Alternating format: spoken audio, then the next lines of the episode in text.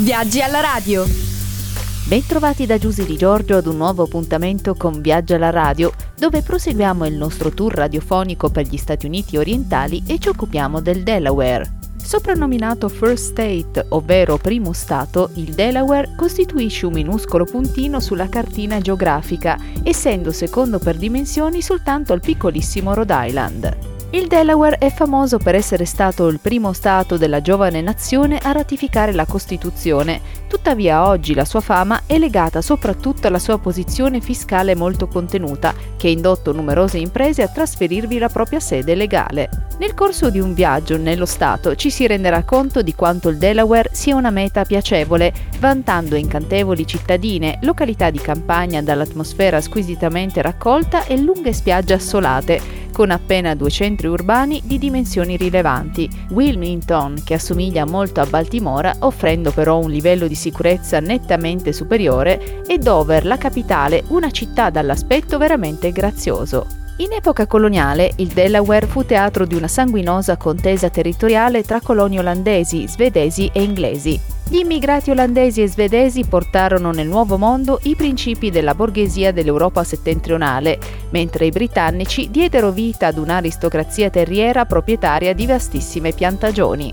Questa situazione può spiegare quantomeno in parte il motivo per cui il Delaware continua ad essere culturalmente ibrido, una caratteristica che accomuna gli stati affacciati sulla costa atlantica centrale. Il momento più importante della storia del Delaware giunse il 7 dicembre del 1787, quando fu il primo Stato a ratificare la Costituzione e a entrare a far parte dell'Unione.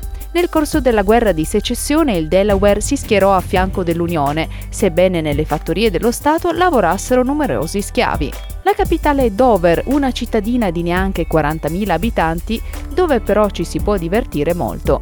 All'interno del centro, caratterizzato dalla presenza di maestosi edifici d'epoca in mattoni e di viali alberati, spicca l'area che si stende intorno al Green, nella quale si trovano la maggior parte delle attrattive turistiche come l'Old State House, il Parlamento, la Courthouse e il Palazzo di Giustizia, oltre ai migliori ristoranti e i bar che con il calar della sera si riempiono regolarmente di gente e allegria. Di notevole spessore è anche l'offerta in ambito museale, con i caratteristici sette Delaware State Museum, piccoli musei piuttosto eccentrici, tra cui il Johnson Victoral Museum e l'Air Mobility Command Museum, che tengono alto il nome della capitale nel mondo della cultura. La principale attrattiva di questo piccolo stato è costituita dai suoi 45 km di spiagge sabbiose lambite dall'Oceano Atlantico. Nella parte centro-meridionale del litorale spicca Lewis, una cittadina di neanche 4.000 abitanti affacciata sul Breakwater Harbor tra la Great Marsh Preserve e il Cape and Leppen State Park. Battezzato con il poetico nome di Swan and Isle, ovvero Valle dei Cigni, il primo insediamento dei dintorni fu una stazione per la caccia alla balena fondata dagli olandesi nel 1631. Tuttavia i coloni europei furono ben presto massacrati dalla tribù nativa che viveva nella zona, quella dei Nanticoke. Sebbene oggi abbia un nome di gran lunga meno evocativo, Lewis è una località marina molto graziosa e frequentata, contraddistinta dalla presenza di belle spiagge di strutture ricettive moderne e ospitali.